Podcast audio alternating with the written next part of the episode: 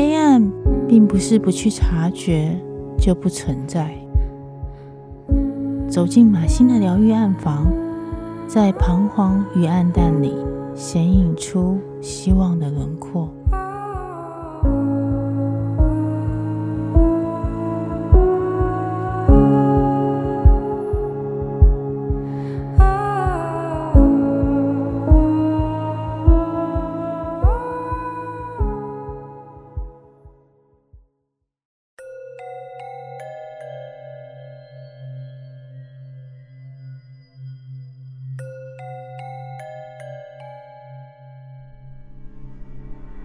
这就像是打开了潘朵拉盒子，一切都变成无足轻重了。世间万事啊，都有如马戏团的生态被摊开来，因此造就了一种非常新时代的恶。于是很多人就会说，这个剧好像没有模仿犯，好像不是我们传统认知的，就是模仿某个人的犯罪手法。没有，其实陈和平跟王川浩一在模仿这个世界自以为是的善与恶。而且更善于模仿如今网络上面流行的泡面式的正义。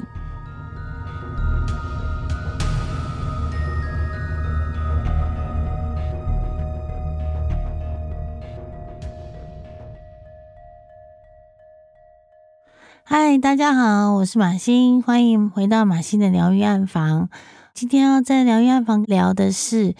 大家最近很熟悉的一出台剧叫《模仿犯》。《模仿犯》这个现象级的著作呢，可以说它是宫部美幸小说里面最为人所熟知的一本，而且它也是九零年代日本最成功的推理小说之一。这个著作啊，成功的原因啊，其实是宫部美幸很想要了解当时的年轻人到底是什么样的心情。老实说，九零年代当时看起来富裕繁华，又充满了机会，但是属于那个时代的恶才要冒出头来，这就是模仿犯的书跟剧啊，都想要描绘的纯粹的恶。在这之前，人们都会为嫌犯找出他的犯罪动机，因此这一本书一出啊，就轰动了整个亚洲市场，甚至欧美。造成了一个巨大的成功，甚至有公布美性现象，就他后来出了好几本书，都造成了狂卖。这跟当时发生了好几桩连续杀人案，造成内心浮动，甚至震惊了亚洲有关。在这之前，即便是日本推理小说百花齐放，但也很少人像宫部一样，能够描写这样子的一个没有来由的恶。但模仿犯很特殊，但很难拍的原因是原著啊，却留有非常根本的善意，而且基本上就是几乎每一页它都有一些根本的善意存在，因为它并非是指某一个人的善举或者是什么侦探英雄，而是他书中的多数的小人物，如豆腐店的老板有马义男、记者前田之子。他们都不是拥有完美的是非观，甚至内心里面有很多的不甘、投机，或者是觉得迷惑的情绪。但他们共同点都是非常努力过活的人。这种善的诠释啊，其实是很少见的。他没有一个具体的某一个人可以投射，而是一个大众的脸谱。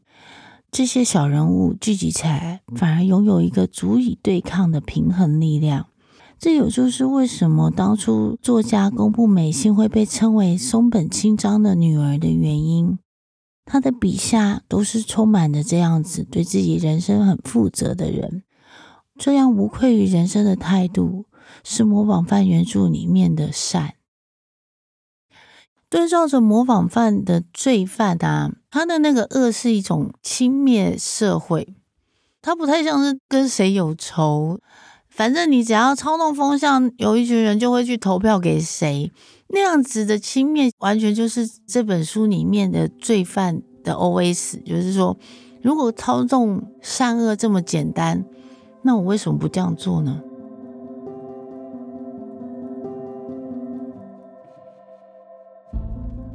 那这件事情其实到了二十一世纪都还是这样，对照于罪犯想要在高位里面玩弄人心啊。以及生活，想要成为一个高高在上的一个发语权的人。那其他人反而是一个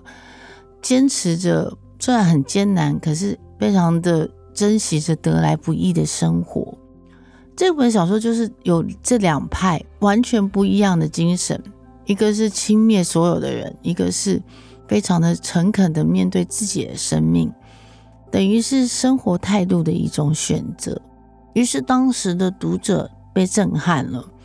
因为相反于恶的，竟然不是警察，而是每天非常的认真过生活的身影。有马一男经营他的那个豆腐店，十年如一日。前天之子在记者生涯里面，虽然也是会去呼应假新闻，可是他也会有想要做专题的一种雄志。他们虽然生活都很艰难，但是始终都是很尽力在活着。相对于高傲自大的和平或网川浩一来讲的话，那样高傲自大的那一群自以为自己高高在上的人，相对有马一男反而显得非常渺小，甚至有一种自卑以至于自大的状况。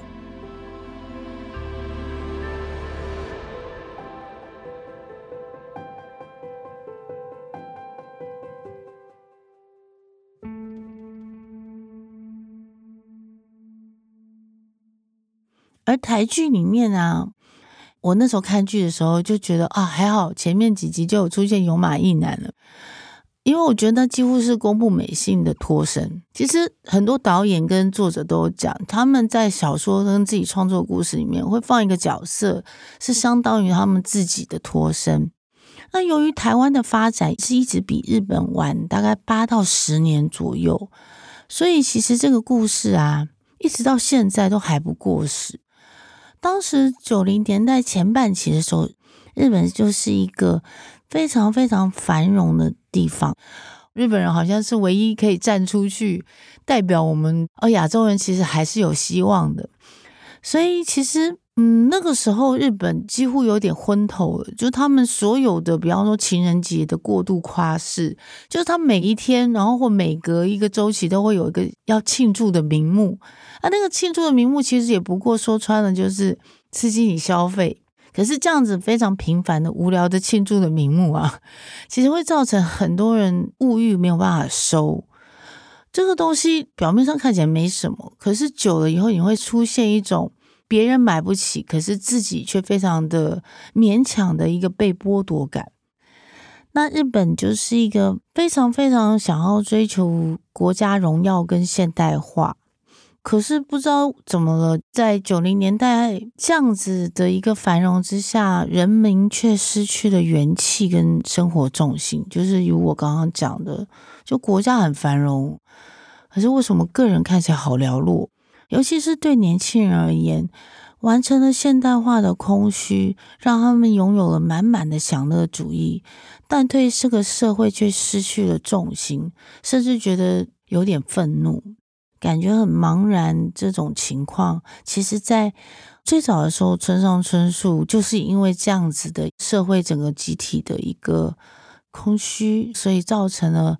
村上春树的小说现象，就是因为他对这个东西写得非常的彻底，包括是枝裕和那时候非常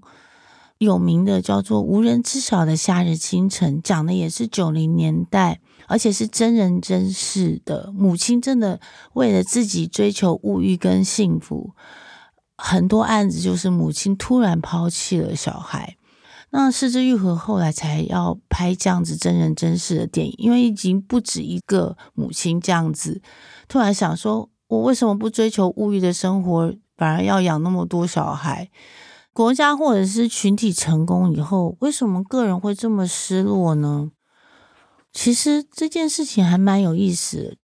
在九零年代的时空里面，看起来媒体是百花齐放，它也迅速的迎来了新闻综艺化的势头，没有一件新闻不被灭顶的，那也没有一件事情真的好像被大众当真了。所有外国的大事情，或者是国内外的一些重要政策大事，都沦为轻飘飘的讯息。我想大家现在也有这种感觉吧？昨天还很当真的事情，隔天就好像大家全部都忘记一般，只有你可能还在生气着，又感觉上好像是没有人在乎你在乎的事情。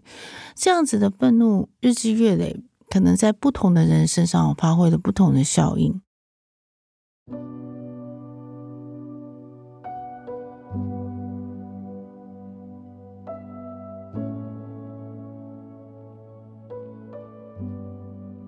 这就像是打开了潘朵拉盒子。比方说，我们打开了新闻，往往更是重大的战争新闻或环保新闻之后，却是美食的巡礼，或者是之后乖宝宝学步比赛，差不多以这样的逻辑在编排。那在这样子的情况之下，好像就是你在看一个一般的节目，而不是新闻，一切都变成无足轻重了。世间万事啊，都有如马戏团的生态被摊开来，因此造就了一种非常新时代的恶。原著中的优等生简犯王川浩一就是这样子的一个产生的原因，就是他看多了这些事情以后，以一种极度轻蔑的态度来看这个被愚化的世界，甚至兴起了想要玩弄人们的念头。而台剧版的凶手啊，陈和平啊，则添加了二十一世纪的网络人格，他是异态性人格。以心理学来讲，就是他碰到什么样的人，碰到了什么新闻，他就会变成什么样的人。他等于在迎合所有的人，跟他在表演新闻。比方说，他在讲一个跟公益有关的，他就变成一个急公好义的分子。他就是一个非常表演性人格的人。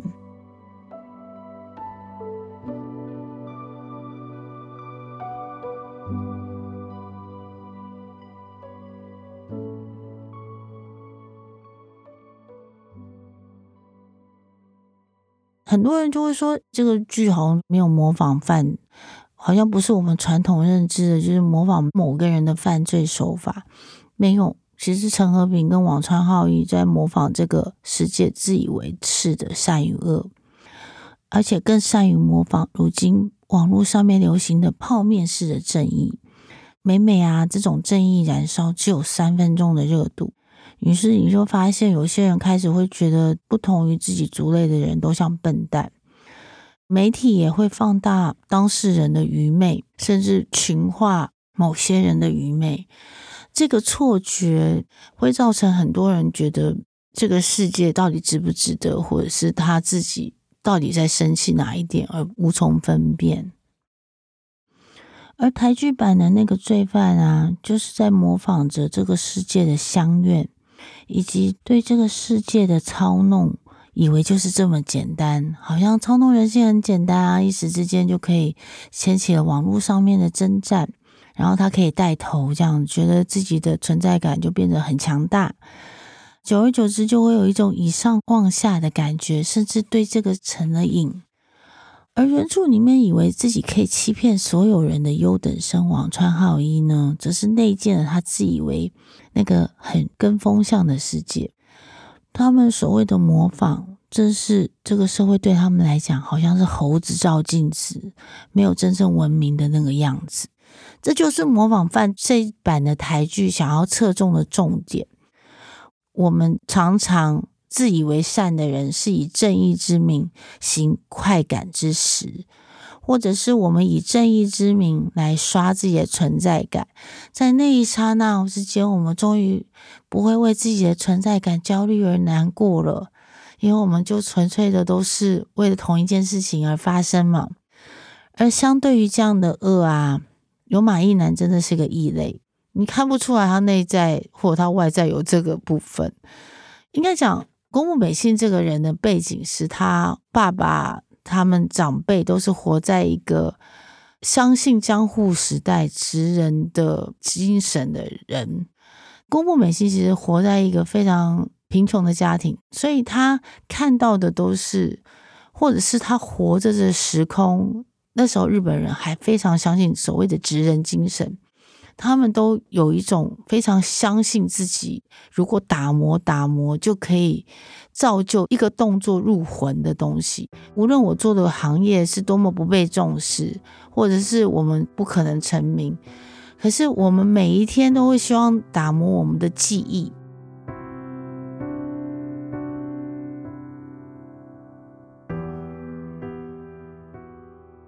对于宫部美信来讲，这个是陶养他长大的一个最大的关键力量，也就是他为什么要写有马义男这个人的原因。网络上面常常说：“哎，有马义男这个人好奇怪哦，就是为什么孙女死了，他也没有像阿勇警察一样那么生气。”如果大家想起铁道员跟山田洋次导演导的《黄昏清兵卫》，你就知道日本人那个时候是不会大量的哭跟大量的笑，他们是一个逆来就顺受的年代。你看到铁道员他妻子死掉了，他还在守着快要废弃的车站，你就知道职人精神对他们来讲是一个非常重要甚至伟大要保守的事情。所以，我们这个时代看有马义男，可能认为他是异类。可是，宫部美信认为这样的人才足以证明生命是有价值的，而不是轻飘飘的。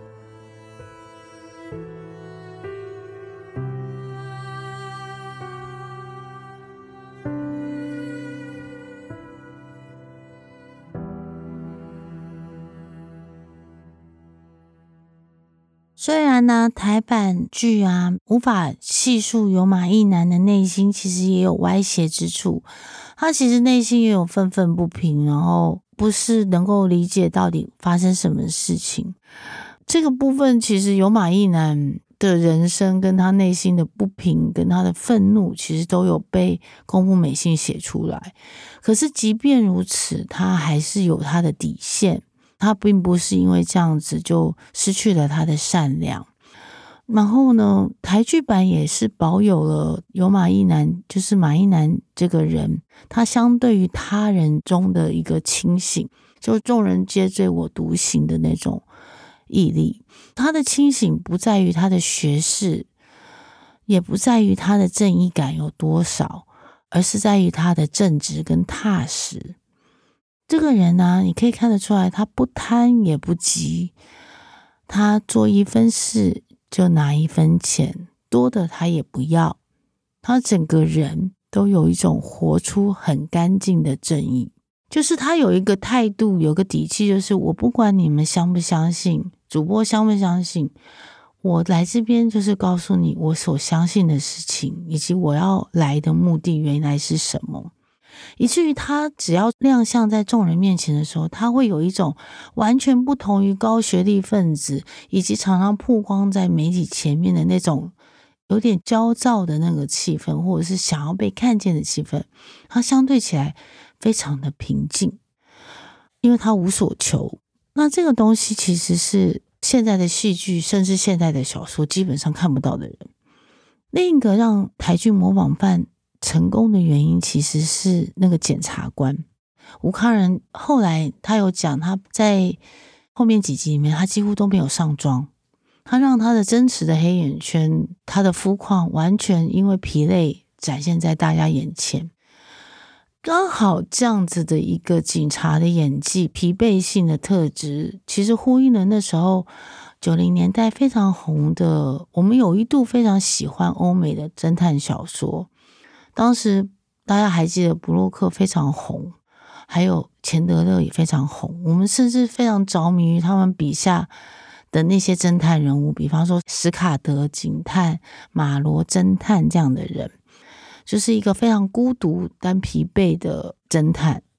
就这种特别的疲倦是不与世道同的疲倦，他们非常认知的就是这个世道跟自己相信的事情完全不一样。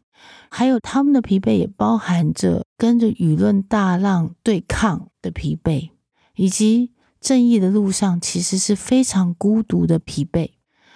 而被主管跟舆论压迫，要检察官一定要快点给出一个迎合群众答案的处境。这也很像是原著那个记者啊，千田之子的处境，因为他也不是什么名记者。所以他那时候顶多就是赚稿费、接外快的状况，他也没有资格去跟主编争取什么。可是他非常清楚，他还没有掌握到真相的源头。然后呢，媒体那时候，因为他掌握了一些关键性的元素跟线索，所以媒体后来就是一直拱他，就想要让他赶快去当名嘴。但是之子那时候就是违背了这个世道，他就说，其实他觉得有一个隐性的嫌犯，他还没有揪出来，他不能够就是好像当名嘴一样，以为自己知道了现实的全部轮廓。然后，因为他没有在群众最热血的时候去公开这些事情，所以他就后来反而没有办法，因为这一次的事件而成名。他在小说里面成为一个无名的英雄，那真实的一个真相反而变成是嫌犯成为一个畅销作者，这是宫部美幸最勇敢的地方。所以，全田之子跟有马一男的这种坚持，跟他们尊敬自己的职业，或要求自己一定起码要对自己的人生诚实，也不管有没有被群众重视，他们其实是非常强大的善，而且是那种完全没有回馈，也不会有褒奖的善。我们看到台剧版的检察官，他至少。他拥有了一个曝光，是大家认为他是个正直的检察官，虽然他前面被骂成那样，或者是记者变成了另外一个节目的主持人，至少他有点被回馈。可是这个小说原著里面，他就是泼了所有的读者一盆大冷水。所以模仿犯其实这个故事最强大的力道，就是如果一个人想要玩弄人心，用假风向来成名，其实是。有可能的，但对于自己的人生这么有信念，并且因为热爱生命本质不想撒谎的人，几乎不会被我们看见。但是我还是要回到，就是说，在收尾的时候，我们还是跟原著有一点点不一样的原因，就是后来检察官跟记者有讲到一些他们认知的、他们相信的善。可是那个善，他用了一个相当的篇幅，用了一个比较像作文式的，告诉大家说，要做一个善良的人哦，我们要看明天的阳光看齐之类的这种话。这个东西其实正好是陈和平 想要去模仿，所以其实我觉得啦，无论多少次改编，都是证明了原著有一个，就是你只是凸显了，也无法超越原著的一个高度。书中真正的好人，其实他们通通都不会以善者自居，甚至还会时时的想说：“诶，我刚刚为什么会有这么龌龊的想法？那个书为什么那么厚？因为他都会有书写他们的每天的软弱跟动摇，只能够在这样的软弱跟动摇中间，尽量的让自己善良一点，并且持续的尽力。光是这样子非常诚恳的活着，就比。”以善者自居这种不切实际的念头，或许刚刚我们讲的那种其实有软弱动摇，但是还是尽量的想要善良一点点的人，其实更能够对照着，或者是相反于浩一跟陈和平这样的恶。其实真正的我们与恶的距离，应该是我们每天对于自己的人生负责。然后每天可能都有一点点小奸小恶的念头，可是我们尽量的往善挪一点，那个才是陈和平没有办法污蔑掉，或者是把它改写的真正的善良。那里面的善良其实是非常非常感动人的，也非常的相似于你跟我，而且那种江户直人的善良，就是每天做好一件事情的那种不辜负黄昏的那种开心啊。其实这种善不是为了要拯救别人，而是真正恰恰好可以拯救自己。感谢大家来到今天的疗愈暗房，请持续锁定静好听，欢迎追踪关注，给我们五颗星的评价哦。再见。